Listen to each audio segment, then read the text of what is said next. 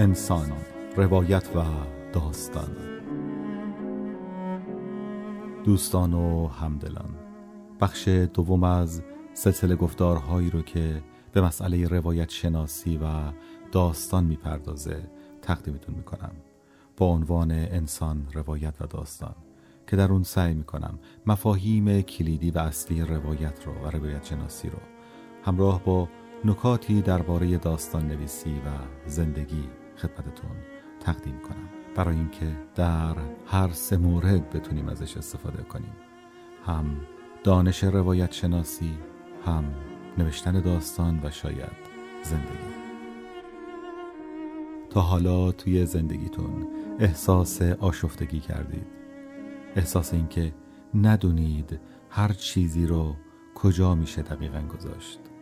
یا در راهی که قدم می‌ذارید چه اتفاقی ممکنه براتون بیفته؟ چه مسیری رو باید طی کنید؟ چه کار باید بکنید؟ چطور باید ذهنتون رو و زندگیتون رو منظم کنید؟ و از اون مهمتر چطور می‌تونید تجسمی کلیتر دقیقتر از خودتون از زندگیتون از گذشتتون و از آن چیزی که ممکنه در آینده رو در روتون قرار بگیره داشته باشید. به عبارت دیگه درک بهتر کاملتر و ملموستری از خودتون. و زندگیتون به دست بدید. این کاریه که گاهی وقتا با صحبت با یه نفر دیگه انجام میدیم با یک روانشناس با یک دوست با یک کسی که شاید زندگی ما رو بهتر می‌شناسه از دور به زندگی ما نگاه کرده و اون وقت می‌تونه چیزهایی رو درباره انتخابهای ما درباره کارهای ما درباره علایق ما به ما بگه که می‌تونه به راحتی برامون راهگشا باشه در حالی که خودمون همونها رو می‌دونستیم. تفاوت در چیه؟ تفاوت مهم در اینه که یک او آنها رو برای ما بازنمایی کرده و دو اونها رو در یک کلیتی در یک بستری از زمان به ما نشون داده. یعنی اونها رو به هم وصل کرده. به عبارت دیگه از اون یک روایت به دست داده. در عمومی ترین تعریفی که از روایت وجود داره میگن روایت بازنمایی مجموعی از رخداد هاست که در کنار هم قرار می‌گیرند بازنمایی و بیانش. مثل اینکه شما تعریف کنید دیروز چی شد چه اتفاقی افتاد و در نهایت باعث شد که امروز چه اتفاقی بیفته. مجموعی از رخدادها رو در بستری از زمان حرکت می‌دید و به هم وصل می‌کنید. این میشه روایت. خیلی ساده ما هر روز این کار رو انجام میدیم. و همونطور که در گفتار قبلی هم خدمتون عرض کردم. این شاید تمام زندگی ما رو در بر می‌گیره. زیرا ما به هر چیزی که نگاه می‌کنیم اون رو در بستری روایی قرار میدیم تا اون رو درک بکنیم بفهمیم. مثل یک عکس که وقتی به اون نگاه می‌کنیم بی اختیار به گذشته و آن چیزی که در درون عکس وجود داره فکر می‌کنیم. آن چیزی که منتج به گرفتن این عکس شده و معنایی که ممکنه درش وجود داشته باشه حسی که داره منتقل می‌کنه. و همه اینها در بستر زمان حرکت می‌کنن ما تجسم می‌کنیم که بعد چه اتفاقی می‌تونه بیفته یا قبل چه اتفاقی افتاده. و برای درک بهتر چنین مفهومی عکس یک کشتی رو خدمتتون مثال زدم که در گوشه در حال غرق شدنه و شما ممکنه فکر بکنید که چه اتفاقی برای این کشتی افتاده و بعد چه اتفاقی خواهد افتاد. ما با آدم ها با زندگی و با هر آن چیزی که می‌بینیم هم به همین ترتیب برخورد می‌کنیم. اونها رو در بستری از زمان قرار میدیم و سعی می‌کنیم درک کاملتری ازش به دست بیاریم. به خاطر همینه که برخی معتقدند روایت یا درک روایت مهمترین عامل ذهن انسانه که وجه ممیزه اونه وجه مشخص کننده اونه و شاید به شوخی بتوانیم بگیم که انسان حیوان روایی است یا جانداری است که می‌تواند روایت را درک بکند. و جهان رو در بستر زمان و روایت می‌فهمه. خب با توجه به چنین توضیحی درک این که روایت دقیقا چیست و چه کار کردی داره اهمیت فوق‌العاده‌ای پیدا می‌کنه. گفتیم که روایت مجموعی از رخدادهاست که در بستر زمان اونها رو به هم متصل می‌کنیم. حاصل این اتفاق چیست؟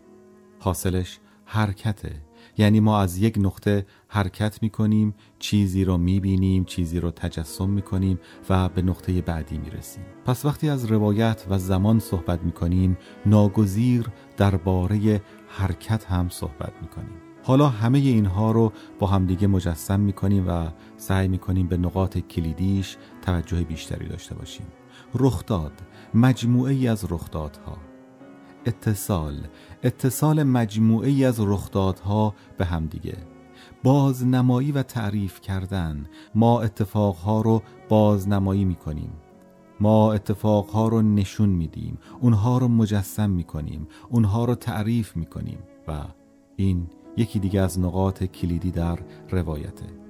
ما اونها رو در بستر زمان قرار میدیم. یعنی از یک نقطه به یک نقطه دیگه میریم. یعنی حرکت می‌کنیم. پس پویایی هم یکی دیگه از عناصر کلیدی روایته. حالا همه اینها رو دوباره با همدیگه مجسم کنیم.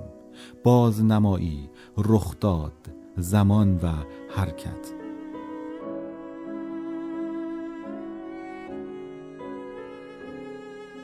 حالا بیاییم این رو روی زندگی خودمون یا یک تجسمی از زندگی زندگی هر کسی سوار کنیم.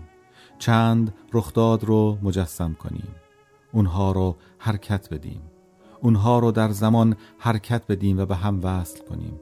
حالا دور بشیم و کلیتش رو نگاه کنیم. چه اتفاقی میفته ما یک پدیده روایی خلق کردیم و این چیزی نیست غیر از داستان. داستانی که می‌تونه بخشی از زندگی رو برای ما معنا بکنه. داستانی که شاید بتونه کلیتی از زندگی رو برای ما معنا بکنه. داستانی که شاید بتونه گذشته رو برای ما معنا بکنه. داستانی که شاید مثل آینه رو در رومون قرار بگیره تا خودمون رو درش ببینیم. داستانی که شاید کمک بکنه بازه بینهایت زمان رو در box های مشخصی در جعبه های مشخصی قرار بدیم تا بتونیم درک کاملتری از مفهوم حرکت داشته باشیم. تا بتونیم بهتر اون رو بشناسیم. این همون کاری است که شاید یه نفر بتونه با زندگی ما انجام بده. با همون حرف بزنه و بگه اگر تو این کارو بکنی احتمالا ممکنه این کار و این کار و این کار اتفاق بیفته. تو در این مسیر قرار داری. تو خودت داری زندگی خودت رو زندگی می‌کنی اما وقتی که اون رو در یک جعبه زمانی قرار میدیم وقتی که اون رو تبدیل به یک روایت می‌کنیم به شکل یک مجموعه کامل و فشرده رو در روی ما قرار می‌گیره و ما این مجموعه رو بهتر می‌تونیم بشناسیم بهتر می‌تونیم در موردش برنامه ریزی بکنیم. و در اینجاست که روایت و زندگی و داستان کاملا به هم گره می‌خورن. برای درک خودمون برای درک زندگی و برای نوشتن داستان و شاید برای خواندن داستان برای خواندن داستان برای آن که بفهمیم داستانها چه چیزهایی رو از این جهان از این هستی می‌تونن به ما نشون بدن چه چیزهایی رو از زندگی می‌تونن به ما نشون بدن و برامون آشکار کنند. پس به طور خلاصه می‌تونیم بگیم روایت ها در هر شکل و قالبی در هر گونه‌ای چند کار کرده بزرگ دارند. یک روایت ها از مجموعه رخدادها ساخته شدند یعنی هسته ها و نقاطی درشون وجود داره که به شکل کار کرد به شکل عمل به شکل یک اتفاق خودشون رو به ما نشون میدند دو بین این نقاط خط اتصالی وجود داره. یعنی ما از یک رخداد به رخداد دیگه از یک اتفاق به اتفاق دیگه از یک هسته به هسته دیگه حرکت می‌کنیم. سه حرکت وجود داره. یعنی روایت یک پدیده دینامیک و پویاست و اصلا مهم نیست که این یک اثر سینمایی باشه یک رمان باشه یک مجسمه باشه یک عکس باشه یک زندگی باشه یا تصویری از طبیعت باشه. ما وقتی بهش نگاه می‌کنیم و حرکت رو درش تجسم می‌کنیم. چشممون بر روی خطوط یک عکس یا حتی نقاط برجسته یک مجسمه حرکت می‌کنه و اون رو مثلا از بالا تا پایین نگاه می‌کنیم. به نوعی داریم یک کار روایی انجام میدیم. یک چیزی رو در بستر زمان درک می‌کنیم و در نهایت روایت یک تجسم کلی از همه اینها به دست میده. حالا ما می‌تونیم این قالب رو بر روی زندگی بذاریم برای درک بهترش.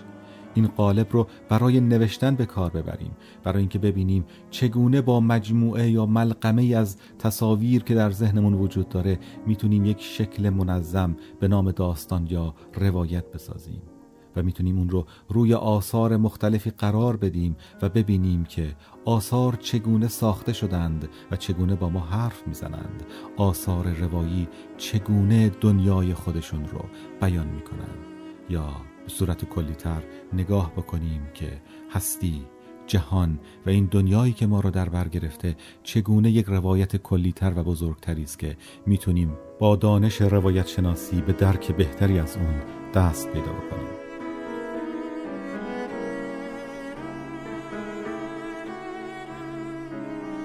دوستان و همدلان این پیام رو برای مجله الکترونیک بیدار آماده کردم و سپس اون رو در کارگاه های مجازی متعددی که در خدمتون هستم منتشر خواهم کرد.